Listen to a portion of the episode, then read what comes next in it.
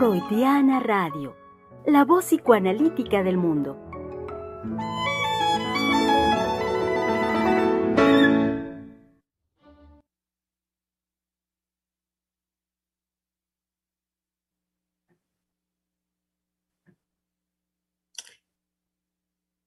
Sé que es un poco trillado y, también, digamos, este, eh, estar entre los, como se dice, los sitios comunes, digamos, más o menos así es la expresión, eh, pero sí, querido público, ocurre como ahorita, un poquito antes de entrar al aire, que entre los colegas del Centro de Investigación y Estudios Lacanianos, los varones que saben bien, estamos hoy aquí con ustedes el día martes en el espacio de Palabra de Hombre pues, ¿por qué no, querido público? Hay un momentito también de las conversaciones y las puestas al día sobre los deportes. Suele ocurrir, querido público, y aunque sea un poco, este, pasa, pasa el comentar. En este caso, pues las emociones que eh, los playoffs de del fútbol americano este, nos están brindando, las emociones de fin de semana, que ya está pues muy cercano de llegar la, el término de esta temporada. Pues bueno, sean ustedes bienvenidos, querido público. Ah, y decía también en cuanto a las referencias deportivas, el hecho de que llegamos barriendo los colegas y entonces estaba también la expresión de que llegamos barriendo en home. Y decía yo, bueno, pues sería una expresión de nuestro querido presidente que saben ustedes que es amante del béisbol.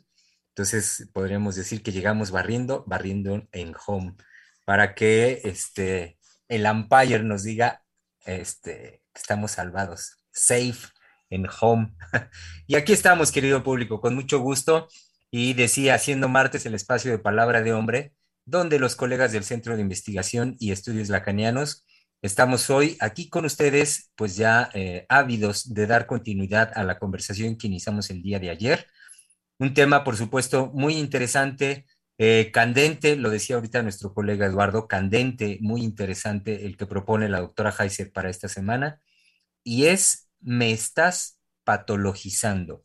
Es el tema que estamos eh, desarrollando esta semana y em, para lo cual les damos una muy cordial bienvenida y claro, llamarlos, como siempre lo hacemos, querido público, a que su participación sea sumamente activa, eh, se hagan sentir en sus comentarios, preguntas, observaciones, cualquier cuestión. Saben ustedes que son más que bienvenidos, son fundamentales aquí en la construcción de este espacio de conversación en Freudiana Radio, la voz psicoanalítica del mundo.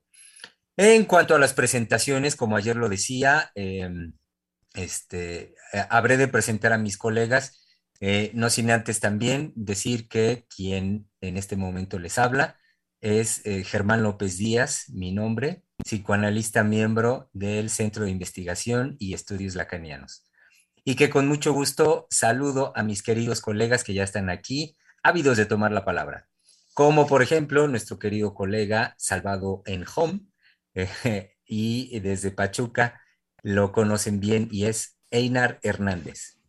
Pues sí, me da, me da mucho gusto, este, Germán, que usted se incluya, no porque no lo esté, sino que incluya, pues justamente como eh, digo, toda la gente lo sabe, ¿no? Este, que es pues, un analista miembro de Ciel, pero que este, usted se, incluya así, ¿no? Como en, las presentaciones, en el orden de, uno de los miembros analistas y que por supuesto eh, hace el trabajo, ¿no? Que, todos los analistas que participamos en estos, este, en estas transmisiones, pues eh, hacemos. Lo digo así porque eh, pues justamente usted no es, no es pues un presentador nada más, ¿no? Sino es nuestro colega. Entonces, en ese sentido, me da gusto que, que, este, que se presente y que se introduzca así. Eh, pues sí, estábamos, bueno, yo llegué con ese, ese patinándome y ese gusto también de, de, de, hablar de esto del fútbol americano. pero bueno, el tema, sí, el tema a mí me da, me da como como ayer lo decía también muy bien Sofía, tiene muchas aristas, me hizo pensar en muchas cosas. Este, por un lado, mm, me parece, digamos, en, un, en una primera entrada, me parece que esta expresión de eh, no me patologices, pues eh, tiene que ver con lo que también ayer muy bien este, la doctora Lozano señalaba de, pues viene desde una moral, ¿no? Y a mí me parece que esa moral nace en todo este movimiento ideológico que pues este, está desde algunos años y que ahora se ha reforzado, o quizás lo hemos visto más, más, este, más vivamente por la cuestión de las redes sociales. Me estoy refiriendo a esta ideología de la emancipación, ¿no? A todos estos movimientos de liberarse, quién sabe de qué. Que eh, un poco la, la, la burla en las redes sociales es que hacen referencia de estas generaciones de cristal, así lo mencionan, ¿no? como que pareciera ser que este, nada se les puede decir, nada se les puede tocar. Entonces hay todo este empuje de este, no me etiquetes, no me clasifiques, este, no me coloques en un hombre o en una mujer, si recurrimos también a esta ideología trans. Eh, todo esto que parece un, un empuje de liberación, pero que más bien me parece, por eso digo que la doctora Lozano lo señala muy bien, una moralización, es decir, se dice desde una moral, no desde un movimiento de lucha serio, sino pareciera ser que es un desprenderse este, de cualquier cosa que se le pueda decir a alguien, cuando también algo que señalaban muy bien ayer nuestras colegas es que pues el, el ser humano no se puede desprender del lenguaje, ¿no? Es decir, no se puede desprender de aquello que nosotros mismos hemos creado. Bueno, ese es, eso es una de las tantas aristas, bueno, no, tampoco fueron tantísimas, una de las aristas que me hizo pensar que si esta, esta queja eh, de no me patologices viene desde una moral, desde esas ideologías de emancipación, ¿no? Este, por otro lado, me parece que también la expresión tiene su parte de ironía y de embromamiento, porque aquel que eh, pronuncie haya pronunciado no me patologices, eh, tiene su aspecto irónico porque ha sido la persona misma la que se ha patologizado. Es decir, eh, decir no me patologices es esa persona quien se ha colocado ahí. Eh, pensando que un otro le haya dicho algo, quién sabe qué, y esta persona responde no me patologices. Este, esa es la ironía, ¿no? Esa es la broma. El sujeto, aparentemente señalando que lo colocan en un lugar en el que él o ella no está, ha sido la persona misma quien se ha colocado ahí. Eh, y bueno, pues eso lo vemos muchísimo, eh, por ejemplo, en, las redes sociales, sobre todo algo donde yo puedo decir que está como muy claro, o lo veo muy, muy nítido, es cuando enviamos un mensaje de texto a alguien, sabemos que la persona lo va a interpretar como quiere y se va a colocar como quiere, ¿no? Aunque mi intención nunca haya sido esa. Bueno, este, entonces esa es la parte como eh, irónica que yo veo de esta, de esta frase. Y uno, una, otra, una tercera cosa que pensé que me parece que es como, por lo menos algo que me llevaría a una mayor seriedad a mí, es que también la frase em, vendría muy bien en un trabajo analítico, ya propiamente analítico, porque justamente esta frase puede eh, puede abrir el, campo a lo que justamente estamos viviendo, ¿no? Estamos en una pandemia, hay un virus que este, pues, está en, el aire, literalmente, este, y que pues está el riesgo justamente de ser patologizados, ¿no? Es decir, de contraer el virus, de enfermar, y bueno, desde ahí la, la frase puede adquirir múltiples significaciones. Bueno, ese es un primer, digamos, cosas que me hizo pensar ayer el, tema, escuchar a las colegas, este, y bueno, vamos viendo qué va produciendo todo esto. Así es, así es, querido Einar. Bienvenido el día de hoy, como también bienvenido nuestro querido colega eh, Eduardo, Néstor Eduardo Juárez, que también está ya aquí listo, ávido para la conversación. Sí, doctor Germán, colegas, pues muy animado por estar eh, pues nuevamente, eh, primero, pues con equipo completo. Ya lo, discutíamos, lo platicábamos antes de, iniciar la transmisión, eh, que el colega Misael esté de vuelta, pues también es, pues es, pues a mí me da mucho ánimo, me da mucho gusto poder compartir el trabajo, pues que es el otro punto, ¿no? También un, tema, estamos de vuelta con uno de esos temas, como ya lo comentaba el doctor Germán, pues, candentes, por la naturaleza, digamos, de, las circunstancias de los signos, eh, pues que nos toca vivir en relación a, pues sí, yo creo que señalarle al otro, pues justamente pues algo que es pues de la dinámica propia de un sujeto, ¿no?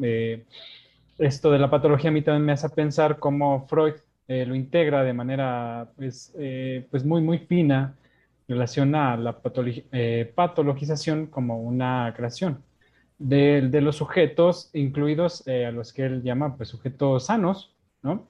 Entonces es muy interesante también cómo se puede abordar la patología desde el psicoanálisis sin olvidar, digamos, el discurso, cómo, cómo opera esto de la patologización eh, o medicalización, que es también el otro término como se le ha eh, pues designado a esta promoción de las enfermedades eh, y que también pues persigue ¿no? otros, otros fines.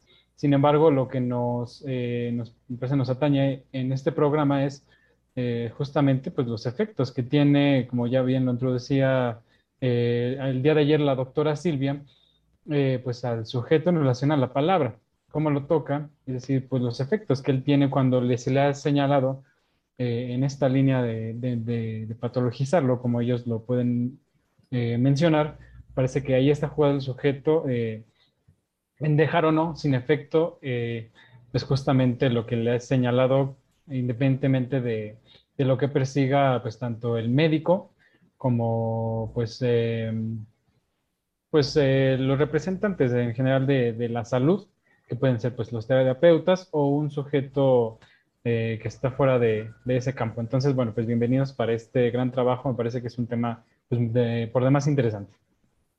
Y qué interesante es la línea que ahorita ya nos, nos plantea nuestro querido Eduardo en cuanto a, me hizo pensar el trabajo fino que hace Freud en, en el desarrollo, por el uso que sí hace de los conceptos de hablar de los sanos eh, el sano, digamos, y los enfermos, eh, y que eh, en la utilización de Freud de estos conceptos, pues inmediatamente en una lectura rápida, somera, pues podríamos, claro, dejarlo, dejar la concepción de estos conceptos en el ámbito estrictamente médico, como popularmente se manejan.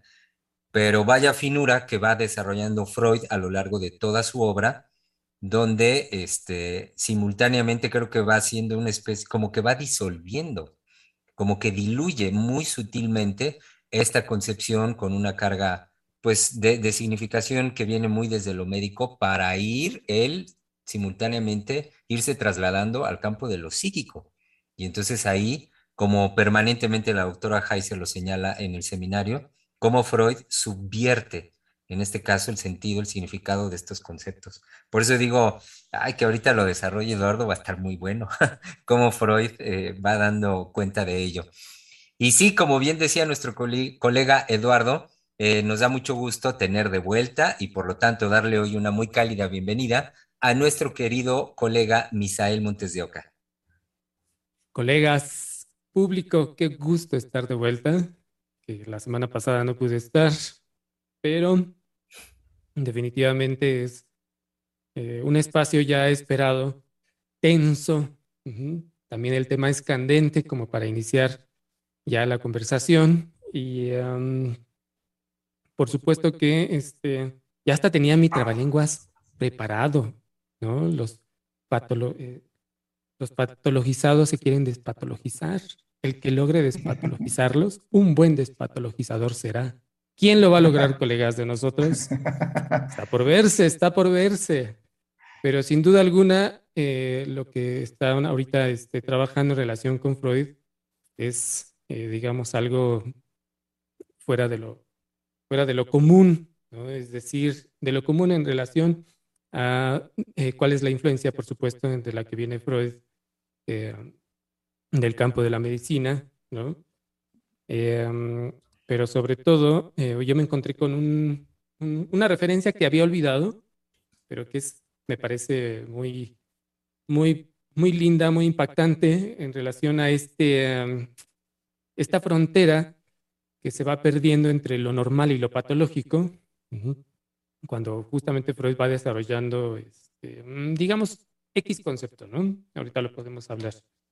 Em, pero como él em, plantea una figura de cómo si se, em, si, no, si, no, mal recuerdo, si se rompe un cristal y seguimos las líneas de esos cristales, digamos, la fractura de, esos cristal, de ese cristal, lo que nos dice, bueno, este, la estructura sobredetermina esa fractura. Entonces, y este, me parece que plantea que esa fractura son los, la locura, ¿no? Una, una situación así. Pero es muy interesante porque em, nos, nos, habla de la estructura y eh, de lo que la estructura sobredetermina para el quiebre de, este, de ese cristal.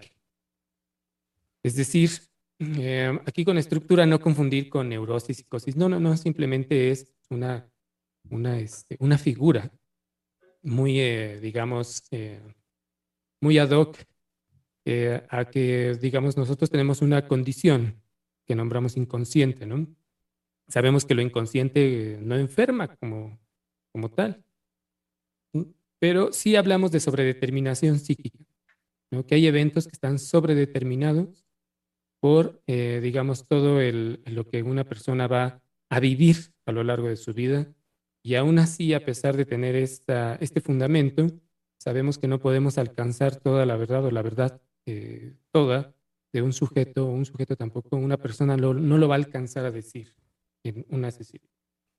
Entonces, esto lo planteo porque es lo que también me evoca en relación a me estás patologizando, de cómo en una sesión, cuando una persona habla, cuando nos habla de su sufrimiento, eh, digamos, es muy difícil eh, que se pueda inmediatamente patologizar si el analista está, digamos, colocado como tal, ¿no? Y me refiero a que, por ética, el texto que nos entrega, si la palabra del sujeto eh, Freud decía en relación al texto del sueño, es sagrado, ¿no? Es decir, no lo podemos alterar o modificar. Y en ese sentido, eh, digamos, la patología emerge, por llamarlo de alguna manera, cuando el mismo, eh, la misma persona nos dice y nos habla de su sufrimiento. Nos entrega ese sufrimiento. Eh, para hacer el traslado, aunque no es así, pero hacer el traslado de, bueno, nos, nos habla de eso, de esa patología. Entonces, Freud hizo el esfuerzo, eh, digamos, de no alterar, eh, digamos, el, el, evento en sí en la clínica, ¿no? De usar palabras para dar cuenta de eso que se, que se estaba, este, que él estaba escuchando, para él un nuevo campo de explicación de los fenómenos psíquicos y obviamente tenía que usar palabras, conceptos o nomenclatura para poder dar cuenta de ese fenómeno, ¿no? Pero no quiere decir que el fenómeno sea atrapado en esas palabras, ¿no? Eh, sino que es nombrado. Y avanzó, y avanzó y fue dando eh, cuenta con otras nomenclaturas, con otras palabras, sin poderlo atrapar todo, ¿no? Y este, creo que es un punto importante en la patologización que se ha perdido, eh, digamos, de lo que ahora se acusa al psicoanálisis, que hace del decir y del sufrimiento de los seres humanos, ¿no? de lo que van a decir en clínica. Creo que es esta, este, lo decía ayer la doctora Lozano, es esto que no se dice, eh, pero que está ya eh, jugada la pretensión de sustituir el sujeto del inconsciente o de, la, este, de lo que habló Freud en cuanto a lo psíquico, trasladarlo al sujeto del derecho. Y llevado al derecho, pues se pueden imponer prohibiciones de lo que se puede decir de una persona y de lo que no se puede decir. En este caso, prohibir al analista o al psicoanálisis lo que puede decir de lo que este, desde hace, eh, que serán, ¿cuántos? Va siglo y algo, ¿no? Del descubrimiento freudiano. Em, y bueno, eso es lo que no se, este, eso es lo que queda encubierto, ¿no? Pero que, digamos, finalmente es lo que el traslado, eh, pues, hasta cierto punto delicado, porque es, eh, digamos, ahorcar eh, la posibilidad no solo de escucha, sino de que la persona vaya y hable libremente con otro, sin que sea juzgado, en fin, que hable libremente, sin patología, que hable libremente de su sufrimiento. El riesgo es que una vez llevado al derecho y que si se dan leyes que prohíban cierta práctica o ciertas prácticas, no nada más el psicoanálisis, entonces va a ser un desastre. Para el propio sujeto, ¿no? Que está buscando, por derecho también, eh, digamos, este, por ejemplo, en el caso del, eh, de los trans, buscar por derecho este, lo que están exigiendo del tratamiento, del acceso al tratamiento por eh, hormonal, ¿no? Que el Estado se los provee. Y, como en esto que señala Misa, a mí algo que me parece muy delicado es como a ojos del grueso de la comunidad, cómo no se hace un análisis y un análisis crítico de eh, cómo este grupo de personas o estos grupos van erigiéndose, pues porque así lo dicen, con, eh, con una suerte de autoridad moral sobre ellos. Se erigen con autoridad moral para entonces hacer una serie de juicios avalados por el derecho, como usted lo dice y la doctora lo ha insistido, avalados porque el derecho les, les otorga ya una condición o una, una cualidad, digamos, de tal, y entonces son ahora este tipo de grupos o estos discursos quienes pretenden y creen que tienen esa autoridad moral para hacer juicio sobre otros. Y en este caso, como lo señala, el juicio sobre los psicoanalistas, sobre el psicoanálisis mismo, a no tener entonces ya ninguna este, posibilidad de decir ya nada al respecto de lo que hemos venido trabajando y señalando, so pretexto de esta expresión de, ah, me estás patologizando. Entonces, como no tienes ya eh, tu psicoanalista, tu psicoanálisis, no te reconozco eh, la posibilidad para hacer eso, entonces, eh, y aquí está, me parece lo, torcido, entonces ahora yo, yo me erijo como, como la autoridad moral que te llevo a la hoguera, sin juicio, sin defensa, sin nada, y entonces ya se hace el juicio moral sobre, en este caso, el psicoanálisis y los psicoanalistas en cuanto a lo que nos es también, por supuesto, derecho, y no solo derecho, sino más bien nos es de, comprometido de nuestra formación hablar y decir sobre lo que está ocurriendo eh, afectivamente eh, en la vida emocional de las personas en este tiempo bajo estas condiciones. Y también ahí este, queda desplazada la ciencia, ¿no? Es decir, y no me refiero a la clasificación de la ciencia del CONACYT, por ejemplo, Este, no, no, no me refiero a esa clasificación, sino seamos serios en esa clasificación, ¿no? De este, del esfuerzo. En a, ver, a, ver, díganos un poquito cuál es esa clasificación de ciencia del CONACYT. Eh, bueno, así en concreto, donde no entra el psicoanálisis, por ejemplo, ah, el psicoanálisis no sea una ciencia como tal, eh, hay debates en eso, pero tampoco entra en la clasificación del CONACYT de la ciencia, ¿no? Este, ¿qué podemos decir? Otros aspectos, por ejemplo, de la psicología, ¿no? Este, en fin, eh, es que ya, es, ya hay política este, de, por medio de eh, qué estudio me va a dar eh, o proveer, digamos, un beneficio técnico o un producto técnico para que se beneficie la población y entonces tenga derecho a ciertas cuestiones, bueno, a dinero, ¿no? También a eso me refería pero este, decía yo, queda desplazada la ciencia o los discursos que tienen ya, digámoslo así, una tradición, como ahora se nombra, una, tradición científica eh, o de esfuerzo científico para dar cuenta de un fenómeno, en nuestro caso de, de, lo psíquico. Y este, por supuesto, ahí estoy incluyendo, voy a incluir la sexualidad, la sexualidad infantil. Y este que por criterios, nada más aquí para volver a jugar con esto, por criterios de Bunge, el psicoanálisis pues queda descartado porque, bueno, no se puede falsear, ¿no? Que es cosa que lo han trabajado las colegas también en otros puntos, en otros programas, pero en fin, también a esa clasificación me refería. Pero decía que queda desplazada la ciencia por esta cuestión de elegir, eh, eh, erigirse, perdón, con una, este, desde una moral, pero también desde un, em, es decir, avalándose en que, bueno, sí, lo que yo, eh, a lo que tengo derecho, ¿no? Entonces, el derecho, a pesar de que cuando se va a formular una ley se hacen una serie de estudios y hay una serie de, este, tiene que pasar por distintas discusiones en las cámaras bajas, bueno, en las, este, um, ay, se me escapa el nombre, en las comisiones, ¿no?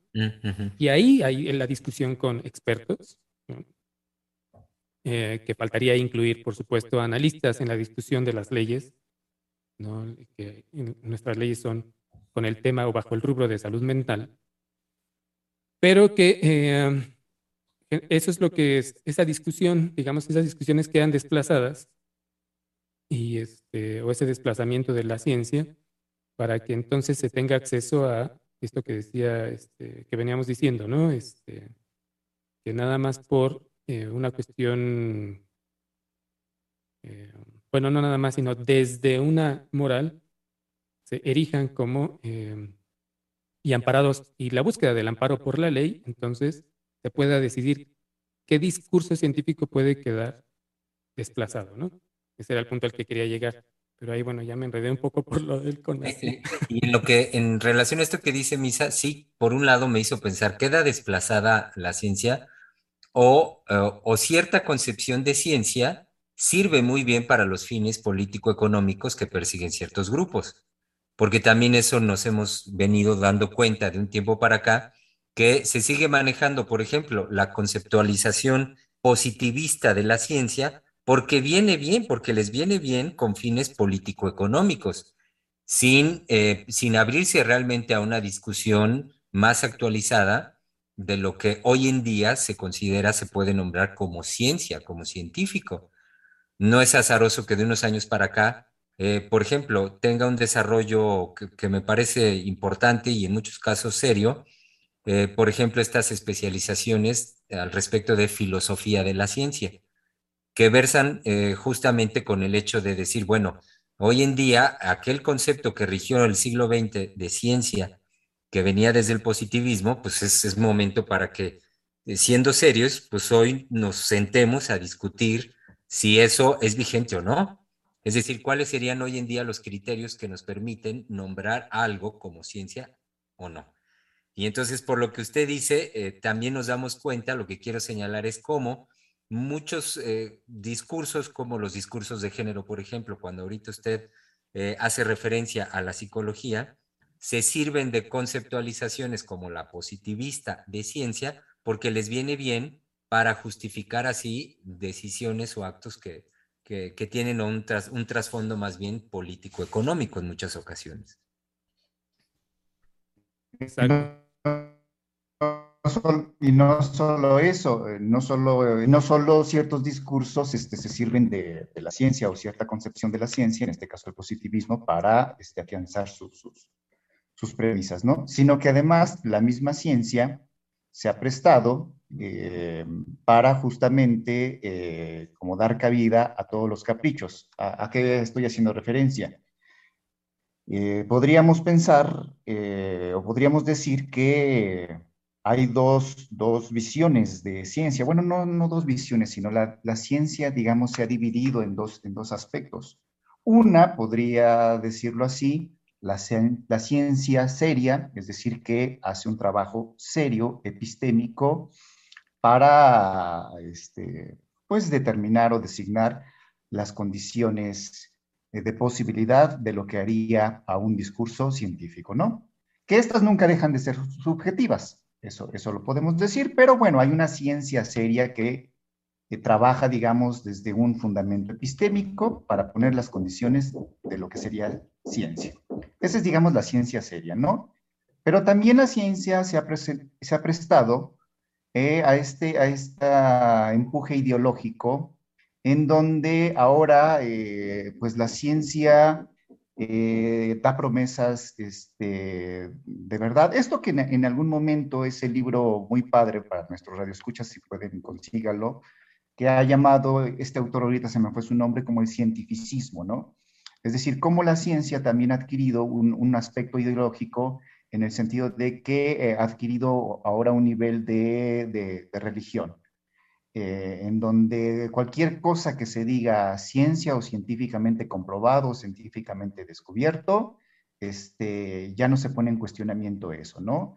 Eh, todo este abordaje de las neurociencias, en donde todo ya es neura o neurológico, que eso lo señalaba también en otro momento este mm, psicoanalista Miquel Basols, y que ahora también nos dice que la ciencia se ha prestado y los seres humanos le demandamos a la ciencia que pues, nos dé como, como por arte de magia una solución para el COVID y que incluso los políticos han cedido sus responsabilidades a, a, los científicos y que el, científico aparentemente pues dice, no, pues yo no puedo decidir las, eh, las decisiones, valga la redundancia, políticas, pero cómo la ciencia se ha prestado a dar una ilusión de que tendría todas las respuestas, podría decirlo todo, podría avalarlo todo, eh, podría, eh, a eso me refiero con una ideología o como lo nombra este sujeto, cientificismo, podría eh, dar cuenta de todo, ¿no? Entonces, la ciencia también ha hecho de su quehacer eh, y de sus fundamentos epistémicos también un aparato para el servicio de, pues, de quien quiera tomarlo, porque pues nos va a dar un, beneficio económico, es decir, la, ciencia no ha dejado también de entrar en el mercado, en la cuestión capitalista, de, este, de, de, beneficios. Ahorita lo que decían muy rápido Misa, si lo seguí, es este, criterio del, del CONACID, que, entonces ciencia sería algo que, sería útil quién sabe a quién. Este, eso es a lo que la ciencia también se ha prestado. Entonces, eh, pero, pero eso ha generado un, una ilusión de que la ciencia podría responder a todo y saberlo todo. Exacto. Este, la ciencia es lo que yo decido que sea para que obtengas dinero, ¿no? Para tus proyectos. Sí, y en ese, en ese sentido, como lo van trabajando, también me hace pensar en, los programas que hemos tenido en relación a la psiquiatría, al que se tituló La caída vertiginosa, ¿no? De la psiquiatría, en relación a, estas manifestaciones ahora, digamos, de, un rechazo, ¿no? Por parte de, eh, de ciertos grupos en los que ven eh, en las prácticas médicas, pues, un abuso eh, y también eh, cómo se devela, me parece, pues los intereses, como mencionan, político-económicos de las farmacéuticas para categorizar a todos y poder pues, obtener un beneficio pues a costa ¿no? de, de, la salud, para no decirlo de la salud mental. Pero me parece que también en esta situación hay un doble juego porque si bien está esta, esta discusión que ya hemos retomado en los programas y que es importante señalar, relaciona a lo que pues también en el lazo social eh, tiene pues un, efecto, ¿no? De, de, pues, de minar, me parece, como el, ánimo, el alma, por, eh, pues, por los efectos que tiene el medicamento sobre el organismo. Sin embargo, creo que también este malestar eh, viene por el ser nombrado, ¿no? Por ejemplo, lo que podríamos designar en psicoanálisis como un neurótico obsesivo es digamos, es muy fino lo que hay que trabajar porque, lo que no, o sea, no se está nombrando el sujeto, sino la estructura, ¿no? Entonces, eh, realmente a ese no tenemos, al sujeto no, no hay acceso a él, ¿no? Si no es pues, en un espacio analítico, es decir, hay un, una demanda por parte de ese sujeto en el que, bueno, se le escuche, eh, pues respetando lo que ya eh, el colega Misal decía, lo sagrado para el analista. Pero me parece lo que lo que está en juego es, mediante el derecho, es eliminar justamente ese golpe narcisista del señalamiento, ¿no? Que es una de las líneas que la doctora Silvia quiere rescatar para estos trabajos. Es también lo que mm, eh, Einar ya eh, nos hablaba al inicio del programa, ¿no? Estas generaciones de cristal, las que ya no hay posibilidad de, en, esa, en esa frescura también, ¿no? No siempre que sea de manera violenta, el señalamiento de, oye, pues yo te veo alterado, ¿no? qué pasa, ¿no? Y no para, eh, pues para, eh, pues sí, o sea, violentarlo, simplemente para eso también hay una situación de no quererse hacer cargo de, de, lo que un sujeto crea para sí. Y entonces es eliminar esa ley, ¿no? Me parece para quedar, pues, lo delicado es eliminar el soporte que podría, eh, pues, un analista, ¿no? también brindarle a un sujeto en relación a, también a un lazo social para, pues, eh, llevarlo ¿no? a la ley y hacer, hacerse cargo, me parece al final de eso que pues mediante la ley y el derecho pues quieren eh, pues, eliminar. Entonces creo que es muy delicada esta, esta situación por lo que pues no se dicen los discursos que hacen pues sí, eh, convivencia con, con el deber ser, con lo políticamente correcto. Entonces, bueno, creo que seguimos en esa misma línea de lo que hemos trabajado durante pues todos los programas en, en, en Freudiana. Sí, yo quiero detenerme. Bueno, adelante, adelante. bueno, a ver, espérame, espérame, espérame. Yo quiero detenerme en lo que acaba de decir este Néstor de que se le puede decir eh, a alguien, este, pues yo te veo alterado, ¿no? Y que en eso, pues no, puede no conllevar la intención justamente de patologizar, de agredir o de violentar a alguien, ¿no? Eh, quiero detenerme en esta frase porque eh, además, y justamente ayer eh, lo, introducían las colegas, principalmente la doctora Heiser, que no solo esta cuestión de lo patológico, es que uno pueda señalarle como analista a un otro eso y que evidentemente no sea con un fin de patologizarlo, sino además que el sujeto mismo es quien se patologiza, ¿no? Es decir, lo, mencionaba ayer la doctora, este, eh, Adriana también decía que es lo que a ella la, sorprende cuando lo escucha de la doctora Jaisa, y ahorita usted también lo mencionó, Misa, cómo los sujetos llegan, hablando propiamente del, del campo psicoanalítico, cómo llegan con un sufrimiento, ¿no? Cómo llegan diciendo este, que se sienten mal, que se sienten enfermos o que, se, o que, sufren. Y si nos vamos más atrás, es decir, eh, si, me salgo del campo psicoanalítico y, hacemos un pequeño recorrido en, esto que se conoce como la historia de las ideas, la expresión la estoy tomando de Foucault, en este recorrido de la historia de las ideas, de, de dónde nacería esta noción de patológico, eh, la noción de patológico nace simple y sencillamente porque los seres humanos se enferman o se sienten enfermos, que no es lo mismo, ¿no? No es lo mismo que yo enferme a sentirme enfermo. Es decir, si pongo el ejemplo de ahorita del coronavirus, pues vimos que muchas personas, por ejemplo, al inicio, en el primer año, eh, este, estaban enfermos y negaron, por ejemplo, esa enfermedad, sea porque no se hayan sentido enfermos o sea porque sintiéndose no quisieron atenderse y bueno, desafortunadamente mucha gente murió en eso, ¿no? Pero hay personas que pueden enfermar y no sentirse enfermos y sentirse enfermos y no estar enfermos. También creo que nos ha pasado. Ahorita yo ayer tenía la, garganta irritada y dije, bueno, ¿cómo sé que ya no tengo el COVID? Ahorita podríamos decir a estas alturas del Omicron, este, espérenme, espérenme, del Omicron podríamos decir, este, pues si lo estás, ¿no? Pero bueno, yo no tengo esa certeza y puedo sentirme que ya lo tengo. Entonces, bueno, eh, ¿hacia dónde voy? Eh, eh, a ver, dígame, dígame. No, le, estoy haciendo la seña de cruz, cruz. Ah, bueno, yo pensé que me decía que quería decir algo. Bueno, ¿hacia dónde voy? Que independientemente de que a alguien se le pueda señalar algo de te veo alterado o alterada, el sujeto mismo se enferma y se siente enfermo, es decir, hay una patología de la cual eh, el sujeto, podríamos decir, eh, puede eh, tener o, no necesariamente escapar. claro, insisto, esta, esta patología no está desprovista de una subjetividad, independientemente de que cuando digo la persona enferma, que estoy haciendo referencia al orgánico y al biológico, pero sí enfermamos.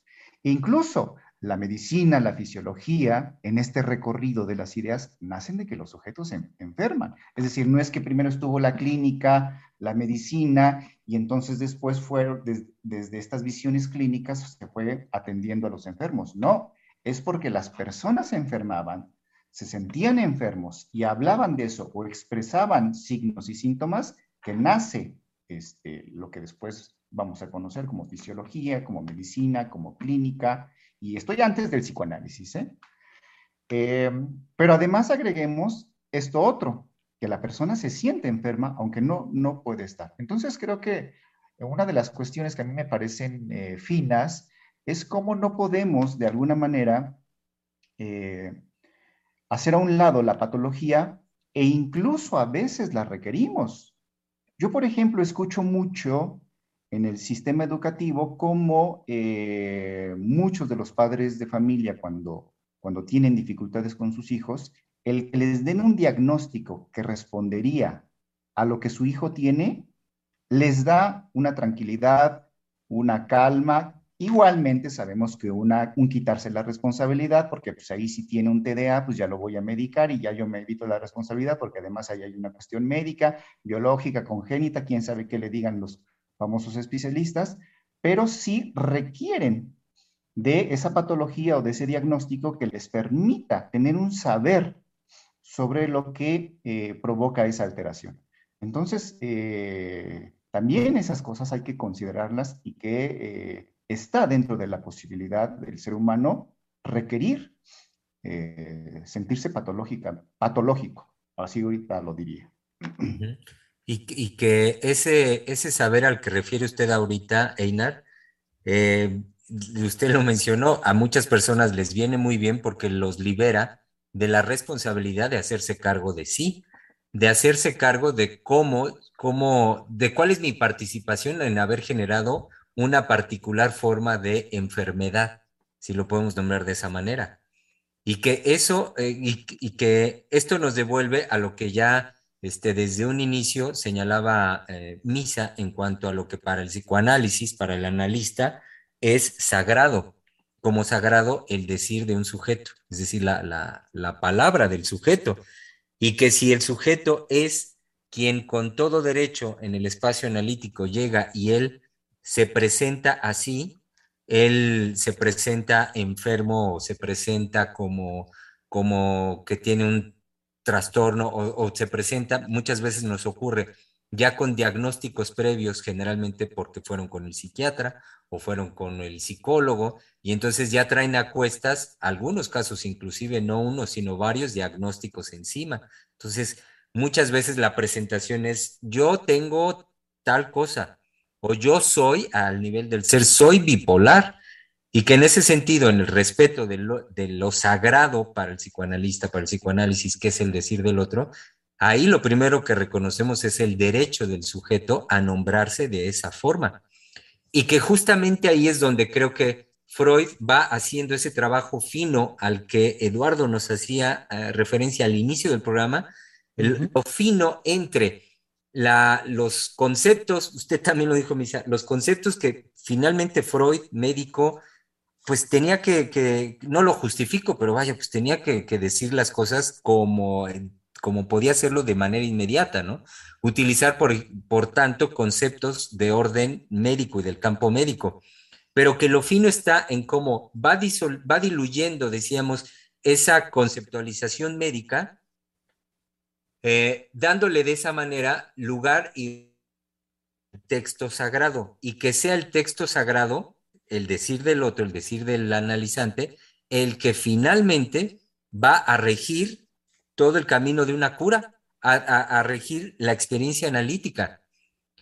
Y no lo dicho por un tercero que se erija con determinada autoridad para, para clasificar así a una persona, para clasificar así a las personas. Eso es lo que eh, hoy cuando muchas, eh, eh, cuando grupos o personas como en los discursos de género o los trans le achacan este tipo de ejercicios al psicoanálisis, a mí me parece que las más de las veces que dan cuenta de la ignorancia enorme que tienen del psicoanálisis, eh, porque consideran que justamente eso es lo que el psicoanálisis haría y justamente no.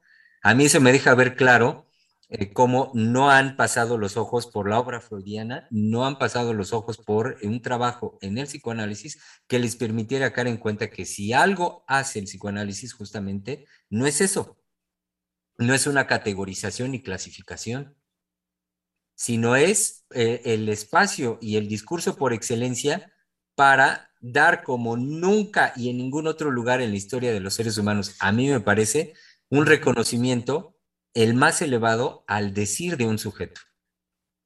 Y que yo creo que vendía muy bien eh, con esto que usted nos entrega, eh, Germán, que el público nos diga digamos, nos hable de esa experiencia, si es que han tenido de, haber sido patologizados, ¿no? O bien, en lo que decía este Einar, de ese sentirse enfermo, ¿no?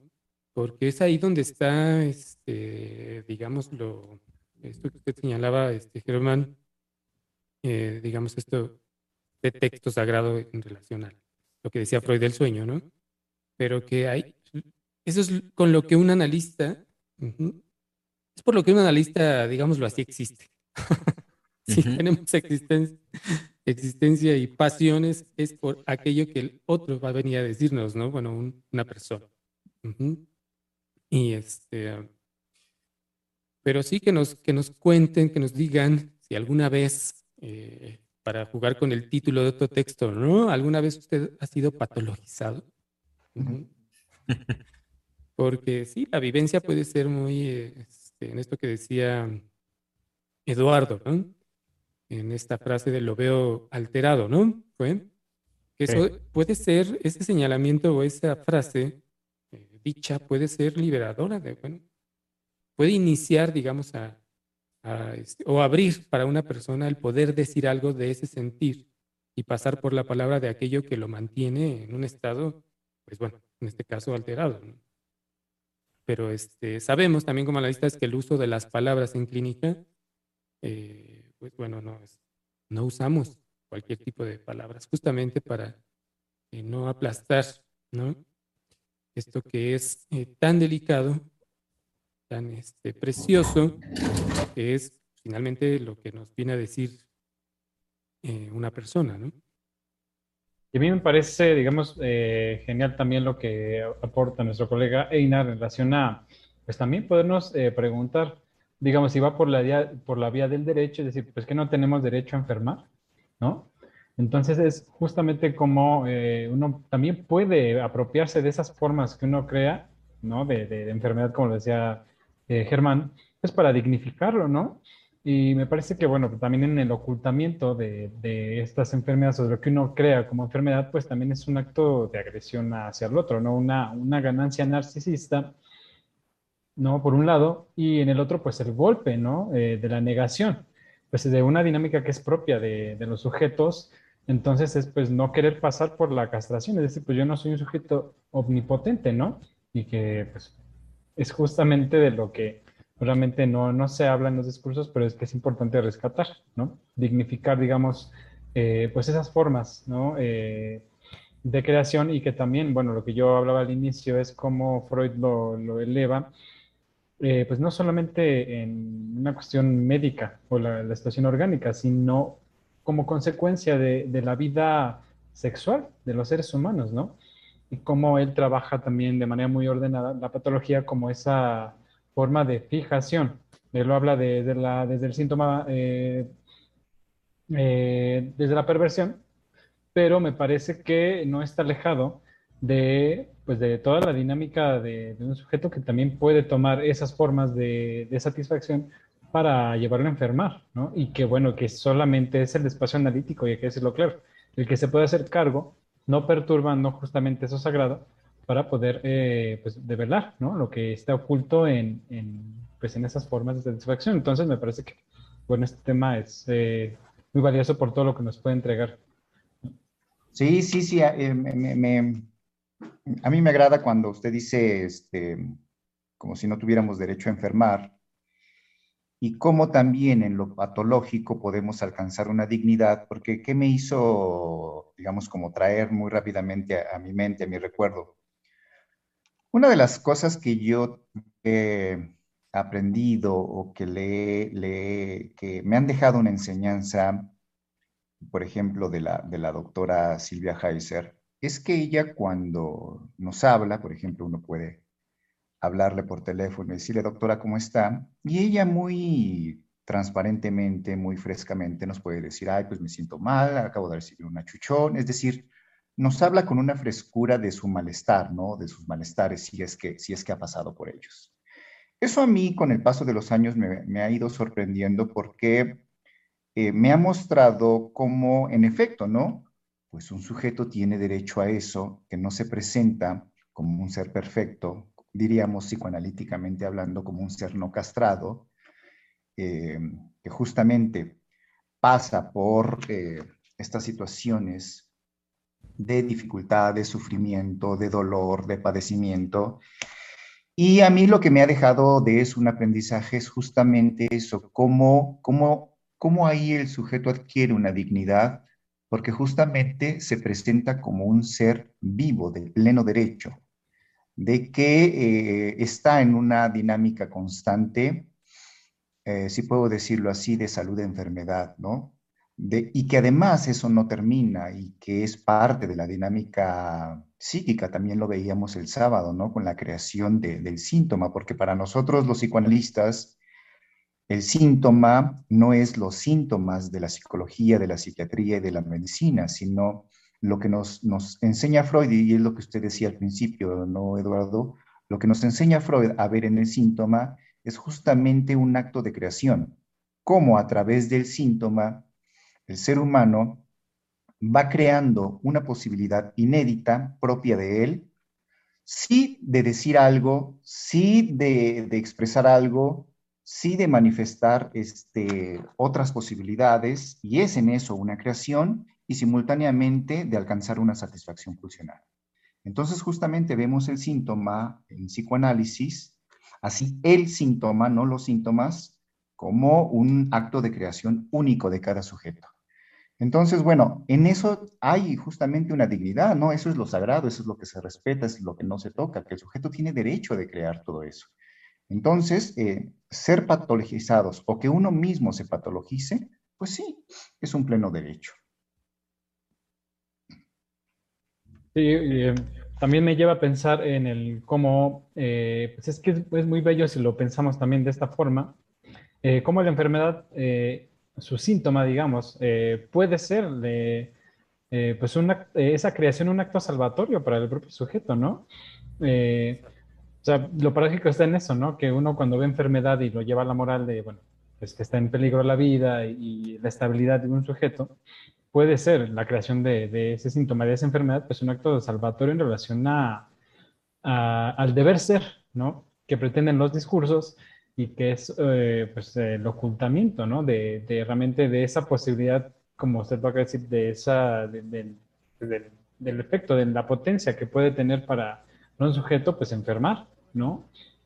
Obviamente, claro, también no, no que quede en el, bueno, en el acto, sino también poderse hacerse cargo porque también hay efectos, ¿no? En, en, otro, en otro sentido, eh, que también apunta, eh, apunta a pues, a, la muerte, ¿no? Digamos, en la fuerza, en la fuerza de la pulsión lo, pienso también así, pero eh, creo que de entrada, pues, eh, es abrir, digamos, un mundo, una, una mirada de, eh, pues, de cómo Freud subvierte justamente lo que decía el doctor Germán, pues la vida, a menos la, pues sí me parece, bueno, yo lo lo he vivido también así como la vida de un sujeto puede girar en esa, en esa posibilidad de abrir un espacio analítico. ¿no? Eh, entonces sí, me parece increíble cuando uno piensa la enfermedad como una posibilidad de vida.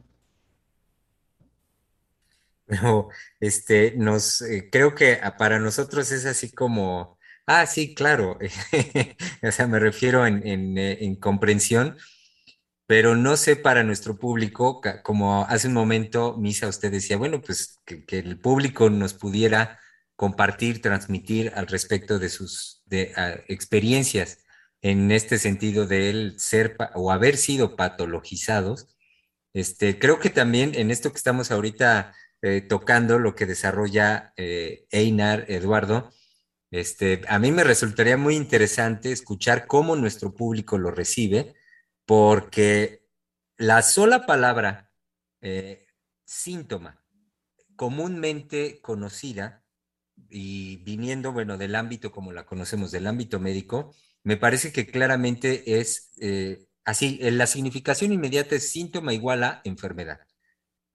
Y lo que ahorita, que me río yo un poco y que los escucho a usted, Einar, a usted, Eduardo, que digo, ah, sí, claro, este, pero me gustaría para nuestro público es lo que ya están proponiendo, claro que es un punto así nodal, trascendente del descubrimiento freudiano, el proponer al síntoma como una creación subjetiva y creación eh, con, con, fines para el sujeto resolutivos. Este, entonces, eh, a mí me parece, sí es, eh, y, me gustaría en este sentido abrir esta, esta, este ámbito y esta posibilidad de conversación con nuestro público de cómo en este sentido el campo psicoanalítico no es cualquiera. Y, no es cualquiera justamente porque descubre este tipo de, de particularidades únicas, únicas de los seres humanos y de lo psíquico humano. Entonces, ¿cómo darle este lugar, eh, como ya lo decía usted, Einar, del pleno derecho que es el, reconocimiento en un sujeto a la creación de su síntoma? Y que eso, de ya, desde, desde que Freud pasó por este planeta, no es igual a enfermedad, sino es la posibilidad resolutiva eh, en, el, en el campo de lo psíquico, eh, de lo psíquico, de lo emocional, para una persona. Claro, claro. Yo voy a poner un ejemplo quizás muy sencillo y quizás muy superficial, pero en donde se puede ver muy claramente, y de eso hay muchísimos, donde se puede ver cómo un síntoma, una enfermedad eh, es resolutiva, lo que usted acaba de decir, ¿no? Es resolutivo. alguien, por ejemplo, se puede lastimar una pierna se puede fracturar un pie, un tobillo, justamente para no tenérselas que ver con el trabajo. Por las razones que sean, ¿no? No soporta el trabajo, está harto, harto del jefe, no le gusta, no lo puede dejar porque pues es su única fuente de ingreso y si se lo, y si se va, pues este, se queda, se ahorca, ¿no? Porque hay que pagar renta y quién sabe cuántas cosas. Pero en, la, en, el lastimarse el pie, en la fractura del tobillo, pues se permite, por ejemplo, tener una incapacidad y pues no, no va y, este, y pues eh, no tiene que hacer mucho movimiento, entonces no le exigen lo que habitualmente le exigirían a cualquier trabajador, sobre todo si estamos pensando en una situación como de, de que pues tiene que ser alguien operativo. Eh, como en, ese, en esa línea, quizás un tanto superficial, quizás un tanto conductual o social, eh, se puede ver cómo es resolutivo para algo, ¿no? Desde si yo no quiero trabajar, yo no quiero enfrentar esta situación y este síntoma o esta enfermedad me permite resolver eso y tener una vida más soportable en este ámbito. Y que ya ahorita que lo dice eh, Einar, es, em, vaya, me parece que es, mm, nos es accesible. Lo que quiero decir es que Em, también como algo en lo cual Freud insistió permanentemente con esta frase simplemente de decir, si yo pude analizar mis sueños, cualquiera puede hacerlo, y la doctora Heiser ha insistido en decir, el psicoanálisis es de los seres humanos, no es de los psicoanalistas, no es así como, ay, como, volviendo a la referencia reciente del Señor de los Anillos, como decir mi precioso, mi tesoro, ¿no? Que los psicoanalistas dijéramos, es mi tesoro. Este, no. E, entonces, ¿cómo es? Es de los seres humanos, es la vida cotidiana. Y digo esto porque lo que usted acaba de, señalar ahorita, Einar, es también poner eh, sobre la mesa y en una accesibilidad que me parece pues, absoluta para nuestros radioescuchas, para el público en general, cómo en estos eventos de la vida cotidiana eh, está esta manifestación de la que estamos hablando compleja al mismo tiempo del síntoma y que las personas en la cotidianidad muchas veces también los escuchamos y lo dicen y lo deducen. En, el ejemplo como usted acaba de decir, los compañeros del trabajo suelen, suelen señalar, ah, a mí se me hace que hasta a lo mejor lo hizo a propósito. Luego dicen, qué casualidad que justamente ahorita le pasó tal cosa a ver, cuando nos viene el inventario, cuando estamos en sobreproducción, ay, sí, ay, sí, se volvió a lastimar este Pérez. Entonces, eh, lo que quiere decir es, sí, efectivamente, el psicoanálisis es vida cotidiana. Ahí podemos pensar, ¿no? Pensemos, ¿qué pasaría si este, con este ejemplo, este personaje, tuviera que ser evaluado para determinar si su accidente fue predeterminado por él o si fue un accidente. Es decir, fue, fue creado por él, aunque sea resolutivo, fue creado por él para no ir a trabajar. Es decir, aquí para hablar sobre el derecho, sobre el, desastre que, eh, que se puede venir encima de llevar eh, una, de tratar de usar el derecho para prohibir una práctica o para evaluar una práctica. Es decir, que, que determine la ley de qué manera tiene que darse una práctica. Y eso es lo que señalaba también este Eduardo, ¿no? Eh, un poco antes, eh, o bueno, mucho antes, ahorita en la transmisión, de aquello que este, al analista se le puede prohibir decir o no decir. Imagínense, tendríamos que estar acompañados en la sesión por un abogado, ¿no? Ahí sentadito, a ver si hacemos bien nuestro quehacer. ¿no? Pero no lo patologice, deténgase, ya no diga más. Si usted sálgase de la sesión, ¿no? El abogado le va a decir, sálgase porque lo están patologizando. Corra, corra, huya del consultorio. Esos son los modelos gringos, ¿no, Misa? Eso ya existe en Estados Unidos, así tal cual. De no hablo si no está mi abogado o el abogado está presente y usted está este, amenazando a mi abogado o usted está insinuándole esto a mi abogado, a mi, a mi cliente, perdón. Este, bueno, eso ya existe, esas, esos modos en Estados Pero Unidos. Pero en el derecho, ¿no? En el derecho, es decir, no en una cuestión clínica, imagínese, ¿no? Pero también en la cuestión clínica, Misa, eh, ¿qué tal el uso de la cámara de GESEL? ah, bueno. Sí, sí, sí, por supuesto. sí, este, me lleva a tocar el uso de la cámara de GESEL. Pero es, eh, digamos, es, si se llevan, eh, que esa es la pretensión, ¿no? Es decir, bueno, en algunos puntos, por supuesto, se ha llevado a la libertad. como veía en un artículo, este, en relación al, a lo trans, este artículo inicia diciendo que este, en México, em, en cuanto a la despatologización de, lo trans, en México hay una libertad de elección de la identidad.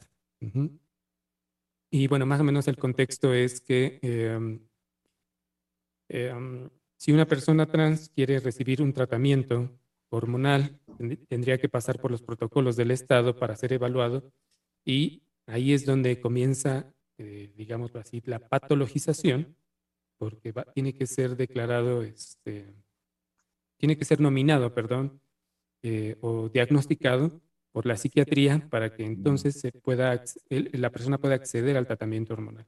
Entonces lo que, lo que pretenden es fracturar que no sea de esa manera, pero eso es, digamos, en cuanto a derecho, ¿no? Que el Estado, si ya provee un cierto tratamiento, bueno, es, no, me, este, no me tienen que decir que soy un enfermo mental, ¿no? Hasta ahí, digamos, va un tanto bien la cosa.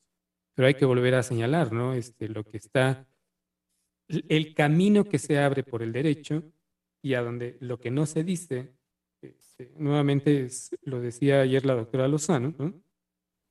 Es esa otra vuelta de que el, derecho comience a prohibir, o por derecho se comience a prohibir lo que, una práctica, por ejemplo, la práctica analítica, por el simple hecho de uso de un lenguaje que, eh, digamos, este, nombra, mm, valga la redundancia, nombra aquello que la persona nos viene a decir, ¿no? Y, este, y que si la persona resiente eh, o siente que está siendo patologizada, entonces puede ir a acusar o acusarnos, ¿no? O acusar al, analista o la práctica analítica para ser sancionada, ¿no?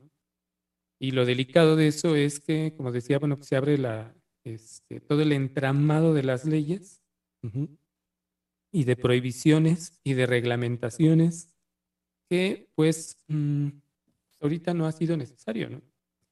Pero es en este punto también de lo que ya decían, de cómo este, se, em, se pretende, digamos, eh, digamos, eh, no hacerse cargo en la persona de, pues, lo que le pasa, por un lado, y por otro, eh, también se decía ayer, es encubrir para él mismo em, bueno, ahí ya creo que me estoy repitiendo de, el encubrimiento de lo que le está sucediendo y el no hacerse cargo, ¿no? Y, con respecto a lo, que, a lo que habla del derecho y cómo la, la práctica analítica puede ser regulada por el derecho, eh, sí, a mí me parece que hay un riesgo ahí, que bueno, el psicoanálisis siempre ha estado en riesgo, ¿no? Pero hay un riesgo ahí, eh, sí, por un lado, por la nomenclatura que puede, puede tener el psicoanálisis, pero además me parece que el mayor riesgo de ser regulado por estas prácticas este, estatales eh, del derecho es en la medida en que el psicoanalista quiera pertenecer a, al campo de la salud, a, al campo de la ciencia, que quiera, eh, digamos, obtener el reconocimiento del Estado, que los psicoanalistas se dejen seducir por el aspecto institucional, el aspecto de currículums, de, papel, de este, estar dentro de las normas, hizo quién sabe qué, hizo 9000, hizo 30000. Me parece que el aspecto seductor para los psicoanalistas puede estar justamente en que vean como atractivo pertenecer eh, justamente a un campo regulado por la salud. Eh, porque el psicoanálisis yo podría decir que se ha salvado eh, de esta regulación o de esta persecución, de este control, justamente porque se ha logrado sostener como una práctica eh, que no es de la salud, que no es una práctica científica, este, que sí, evidentemente está en lo social, pero que no corre por estos eh, principios o criterios, ¿no?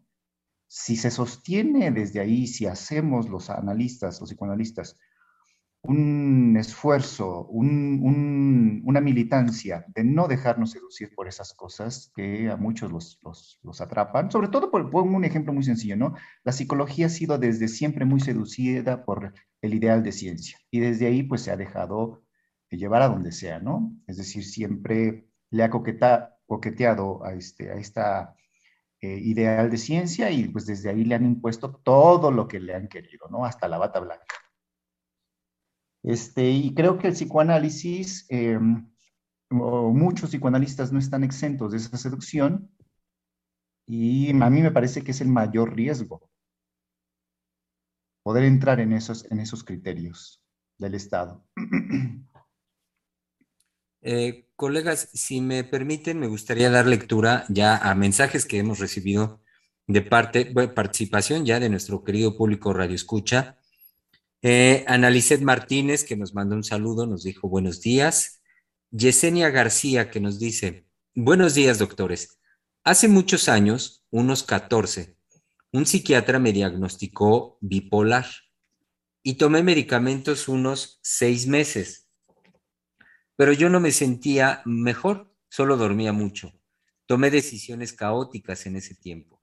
Ahora pienso que pudo ser por el medicamento. Él me dijo, ahora te daré algo para, espérenme, porque sigue acá. Él me dijo, ahora te daré algo para que te sientas feliz. Le dije que ya no iba a tomar medicamentos, que yo quería hacer lo necesario para sentirme bien en ese entonces yo no sabía prácticamente nada del psicoanálisis. Ah, y después eh, nos dice un poquito más, nos dice Yesenia, el psicoanálisis para mí fue lo mejor que me ha sucedido. Que viva el psicoanálisis. Que Viva. que viva. Exacto. Eh, eh, también nos escribe Georgina Venegas, y nos dice lo siguiente. Mm, de acuerdo, a ver, dice, de acuerdo, eh, con el síntoma es un efecto psíquico en relación a lo que nos quiere revelar y dar trabajo de crear y entender aquello que quedó señalado con nuestra historia. Hace años tuve dolores de cabeza constantes y era el señalamiento psíquico de que esa época de mi vida yo estaba muy triste, yo no era feliz. Saludos queridos doctores desde León, Guanajuato y bienvenidos a la feria. Ah, ya tenemos invitación a la feria. Sí, sí, sí. Vamos. Pero ahorita no, pero muchas gracias, ¿no? Por la invitación. Eh, también me gustaría comentar, digamos, eh, pues lo que nos escribe nuestra red escucha Analicet. Eh, creo que también esa es la, la importancia de, de, que este espacio y, y el espacio de, de Freudiana Radio pues llegue también a más, más, más personas. O sea, que se abra la posibilidad para mucha gente que no conoce sobre psicoanálisis, eh, que existen otras posibilidades, ¿no? De atender eh, pues el sufrimiento, un malestar o hasta cosas de la vida cotidiana que son enigmáticas. Eh, para no estar a merced, ¿no? De, pues de, de la medicina, ¿no? Que, pues, que, nos proponen, como ya lo dice, y me un poco, es una felicidad encapsulada. Pero ahí está la seducción, ¿no? No deja de ser seductor de ahora te voy a dar algo para que seas feliz. De wow, ¿qué es eso? Uh -huh. eh, también nos escribió Mari Carmen Perrusquía Hernández que dice, hola, buen día. Aquí estamos escuchando con cariño. Mm. Qué bien, qué bien. Que sea con cariño. Y tenemos ah, el último comentario hasta este momento llega por parte de María G. Vázquez Islas y dice, buenos días. Les puedo compartir que cuando tenía 10 años aproximadamente, una maestra le comentó a mi mamá que debía acudir al psicólogo ya que me mordía constantemente mis uñas. Y en la primera consulta me diagnosticaron ansiedad.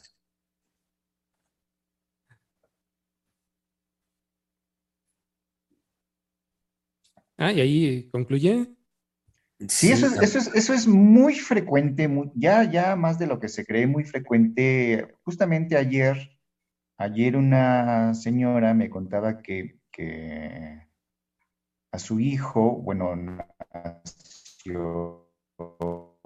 prematuro, los primeros meses no, no, no crecía, eh, después se, se, dan cuenta los médicos que era un problema de la hormona del crecimiento, bueno, y a lo largo de, de varios años estuvo en, en, estudios y tratamientos, ¿no? No, principalmente estudios, no tratamientos, estudios.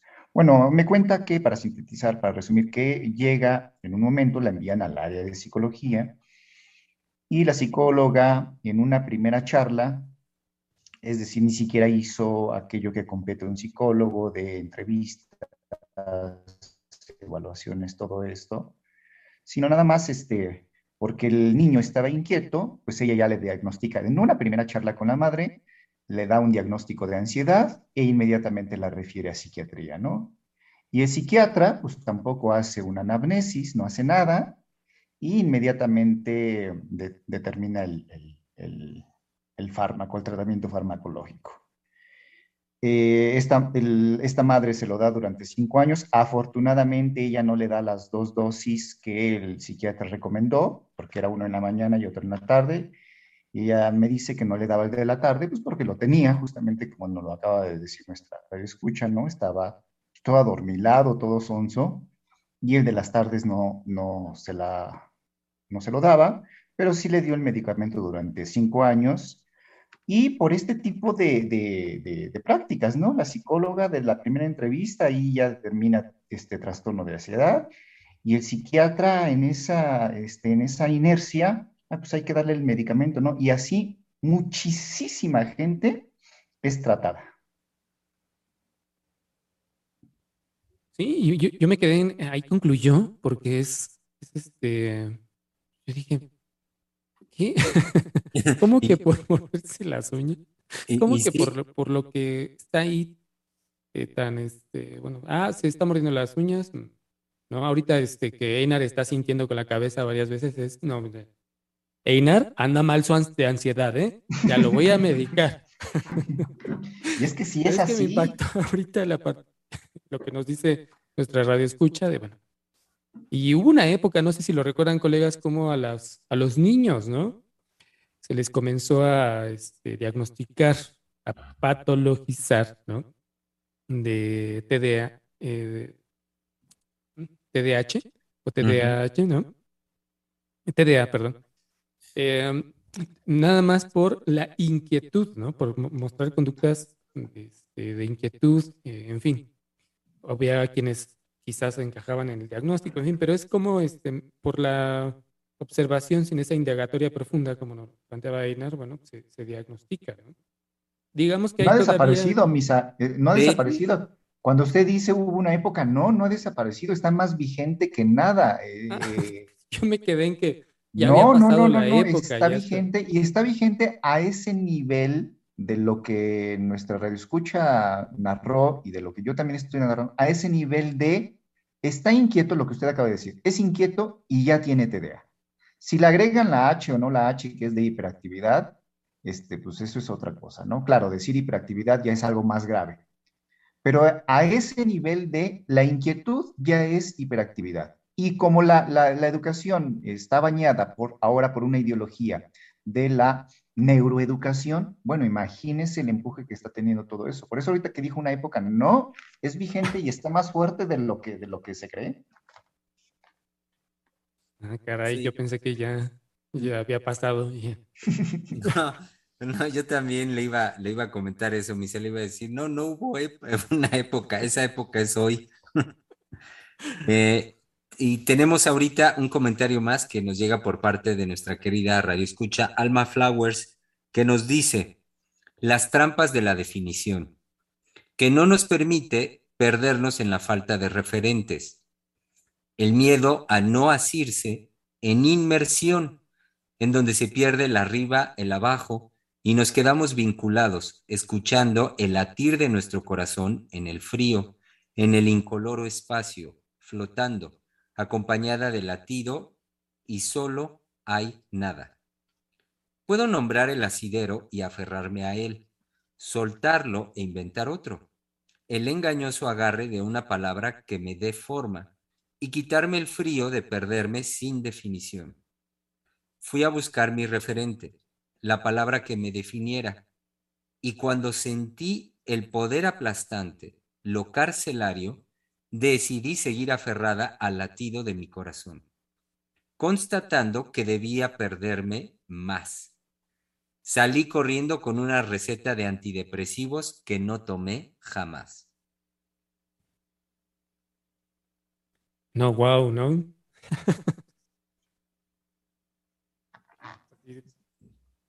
Así lo dejo. Sí, es que eh, ahorita que usted dice wow, misa, es una me parece sí una muy linda metáfora de, cómo nuestra radio escucha nos va transmitiendo este, lo que fue para ella una experiencia así de carcelaria, como la nombra. Exacto. Y acá está también este, otro comentario, lo voy a leer de, un momento. Nos dice María G. Vázquez Islas, eh, digamos, continuando con el, con el comentario anterior, dice, desarrollando más la situación, desconozco lo que detectó mi mamá, pero no estuvo de acuerdo en que me medicaran, lo cual ahora siendo más grande agradezco. Oye, eso, y eso, y eso es muy, muy bello en la, en, pues no sé si la mayoría, pero en muchas madres, yo sí lo he escuchado en muchas madres, que eh, no sabiendo, es decir, no, tienen, no teniendo todo ese saber médico, eh, toman ese tipo de decisiones, ¿no? De, a partir de lo que pueden observar en sus hijos o de lo que ellas pueden intuir, pero principalmente en lo que van observando de, ay, pues veo a mi hijo todo sonso, adormilado, no tiene ganas, ya no, no hace tareas y todo eso, pero también en, fundamentadas en una intuición, y espero que en un afecto, eh, toman las decisiones de, no se lo doy, no se lo di, solo le di unas veces, eh, tuvo estas reacciones, se lo quité, este ya no regresé, o le dije directamente al psiquiatra, no se lo voy a dar. Es decir, eso, eso es muy padre de, de, las madres que pueden hacer eso. Es decir, no se dejan aplastar por el saber médico, eh, sino que pueden eh, ahí contradecir incluso el sabor, el sabor. Bueno, también el sabor y el saber científico, ¿no? Sí, justamente es el soporte amoroso, ¿no? Que es, eh, que va por esa línea, ¿no? De, de lo que sí no, no hacen, digamos, en el caso también de la de la radio escucha que nos comenta eh, cómo pues, son diagnosticados los niños eh, con trastornos de ansiedad, hiperactividad. Es decir, pues lo preocupante sería que un niño no mostrara, ¿no? eh, e-, esas manifestaciones. Creo que lo que realmente está en juego es que los padres no soportan, no le dan soporte a esas manifestaciones, a esa intensidad, que por un lado es, comprensible, sin embargo, que el acto amoroso es ese, ¿no? Eh, abrir eh, pues un espacio para que los niños sean escuchados en situaciones que sabemos que pues, están en, función de su vida, em, pues en realidad de, su sexualidad, vaya, ¿no? Entonces que pues eh, llevar a, la medicación, a los fármacos, es aplastar esa posibilidad del niño eh, en, ese, en, esa, eh, pues en esa creación subjetiva, ¿no? Entonces me parece que el acto amoroso está en eso, ¿no? El, poderle dar soporte a, a, esas manifestaciones, pero pues por la vía amorosa que pues incluye, o sea, le permite al padre incluirse aún en ese no saber, como usted lo dice, Inat, pues no tener ese saber científico, ese saber médico, ellos saben que eso no, eso no les va a ayudar, sino todo lo contrario. Entonces me parece que es el acto amoroso por excelencia, no es acto de rebeldía, que los padres también tienen la posibilidad de no estar enajenados eh, pues, ante un discurso que pretende justamente borrar la subjetividad pues, vía el, fármaco por los efectos que tiene para pues, el organismo y toda la vida psíquica de un sujeto. Sí, que bueno, ahí todavía es, eh, hay padres que se quieren hacer cargo de lo que le está pasando a los hijos, ¿no? Digamos que se involucran ellos en su responsabilidad de sus hijos, es decir, de lo que le ocurre a sus hijos y de sus hijos, ¿no? Entonces no es este, no es cualquier cosa. Y, este, y bueno, hay un otro comentario acá en este en YouTube de María Teresa Forero, espero estar leyendo bien su, su apellido. Eh, nos dice, buenas tardes. Esa actitud de pasividad de los padres frente a los diagnósticos y esa disposición para dar medicamento a su hijo también nos habla de los padres. ¿Qué nos dice? ¿No? Y bueno, fue esto que también ya eh, estaba comentando. Este, que esa es la otra, ¿no? Eso es la otra, de lo que usted acaba de decir, que todavía hay esos padres con esa disposición, que hacen un compromiso con, con sus hijos. Está también esto que nos acaba de decir nuestra red escucha. También hay una fuerte corriente, una fuerte oleada en donde los padres cada vez más respaldan, respaldándose en los saberes, eh, no toman postura, no, no, hacen un compromiso con sus hijos, sino pues eso es lo que me dijo el doctor, eso es lo que dice el psicólogo, eso es lo que dicen los especialistas, pues eso voy a hacer.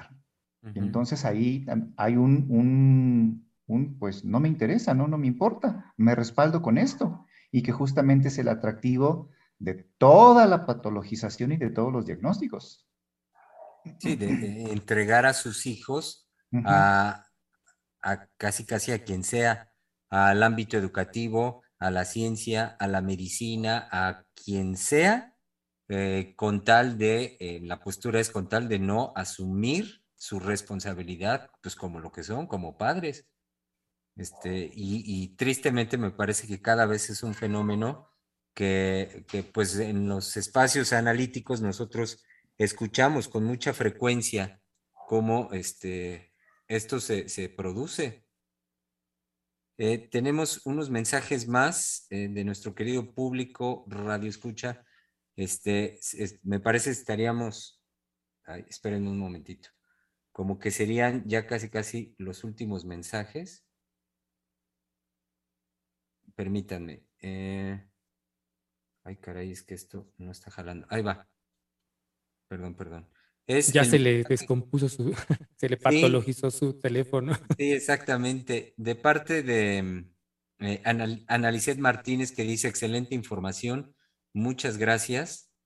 Em, y Zulin Ro que nos dice, sí, esa época que dice el doctor Misael sigue vigente y pareciera que muchos padres tienen prisa por diagnosticar desde muy pequeños para dar las credenciales de sus hijos como carta de presentación. Lo veo en mi trabajo con mucha frecuencia y da la impresión de que tener ese diagnóstico les libra de la responsabilidad con sus hijos, algo realmente triste. Exacto, y que es el punto nuevamente, ¿no? Este, de lo que mediante la este, patología se pretende o la prohibición de un discurso este, que nombra este caso, eh, patología o no, pero que tiene que dar un, eh, tiene que nombrar lo que sucede para poderlo comunicar a otros, vamos a pensarlo así, para darle difusión. Eh, digamos, este, pues una de sus funciones, bueno, una, una, de sus efectos o algo que se busca es que eso sea, que la persona se haga cargo, ¿no? Es más bien lo que quería mencionar nuevamente o resaltar, y que no es la, y que bueno, ahora este, se pretende que eso ya no, ya no circule de esa manera, sino que sea censurado, que sea este, legalizado, ¿no? Germán sigue batallando con su celular que se le patologizó. Exactamente, exacto. Sigo, sigo este tratando de descubrir qué fue lo que pasó aquí. Le leo uno. Eh, y sí, eh, confírmeme usted, Misa, si fue ese el último mensaje que recibimos de parte de Sunling Ro, y si no, me he brincado algún otro también. Ah, no, ese es el, último, y el, bueno, uno que acaba de, este, digamos, de, llegar. Eh, Alma Flowers dice, me encanta la idea de, del doctor Misael, lo del abogado en la sesión psicoanalítica. Sería una escena o puesta en escena que no permitiría que se mancillara el psicoanálisis eh, del orden de la sátira, eh, el esperpento. Qué idea tan genial. Saludos con cariño. Espero haberlo leído bien, colegas. me volvió a, a, poner la imagen de que, ah, bueno, pues, ya va a aparecer ahí el abogado, ¿no? De quiero ir a hablar de mi sufrimiento, pero tengo que llevar, tengo que ir con mi abogado. Tiene que entrar. Porque, bueno, tiene que verificar que no me patologice. Pero quiero hablar de lo que me pasa, ¿no? Y cuando me quieran eh, llevar a que me haga cargo de mi, de mi situación, ahí sí, que hable mi abogado. Que intervenga. y me parece muy atinado el, decir de, de, Alma Flowers en cuanto vaya sátira, vaya a presentar esto como una sátira. Pues porque sí, efectivamente eso, eso sería. Pero creo que en la figura que ahorita describió muy rápidamente Misa y muy, muy puntual, creo que pues justamente es parte de la corriente en muchos este, estratos sociales, no sé si llamarlo así, muchas personas de algo así, ¿no? De sí quiero que me escuchen, sí quiero que me traten, sí quiero que me ayuden, sí quiero que me curen, digamos, en la postura que vaya, ¿no? Sí quiero esto, pero que yo me haga cargo, no.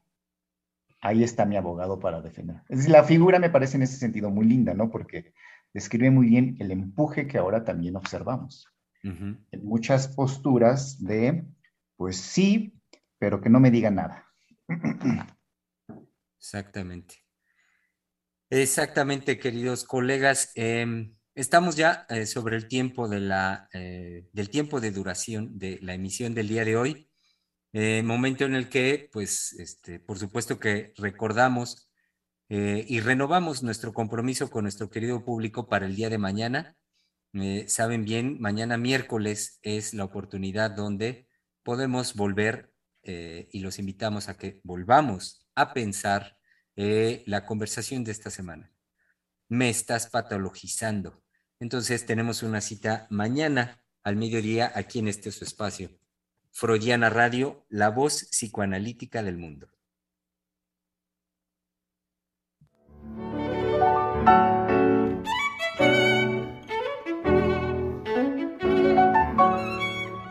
Freudiana Radio, la voz psicoanalítica del mundo.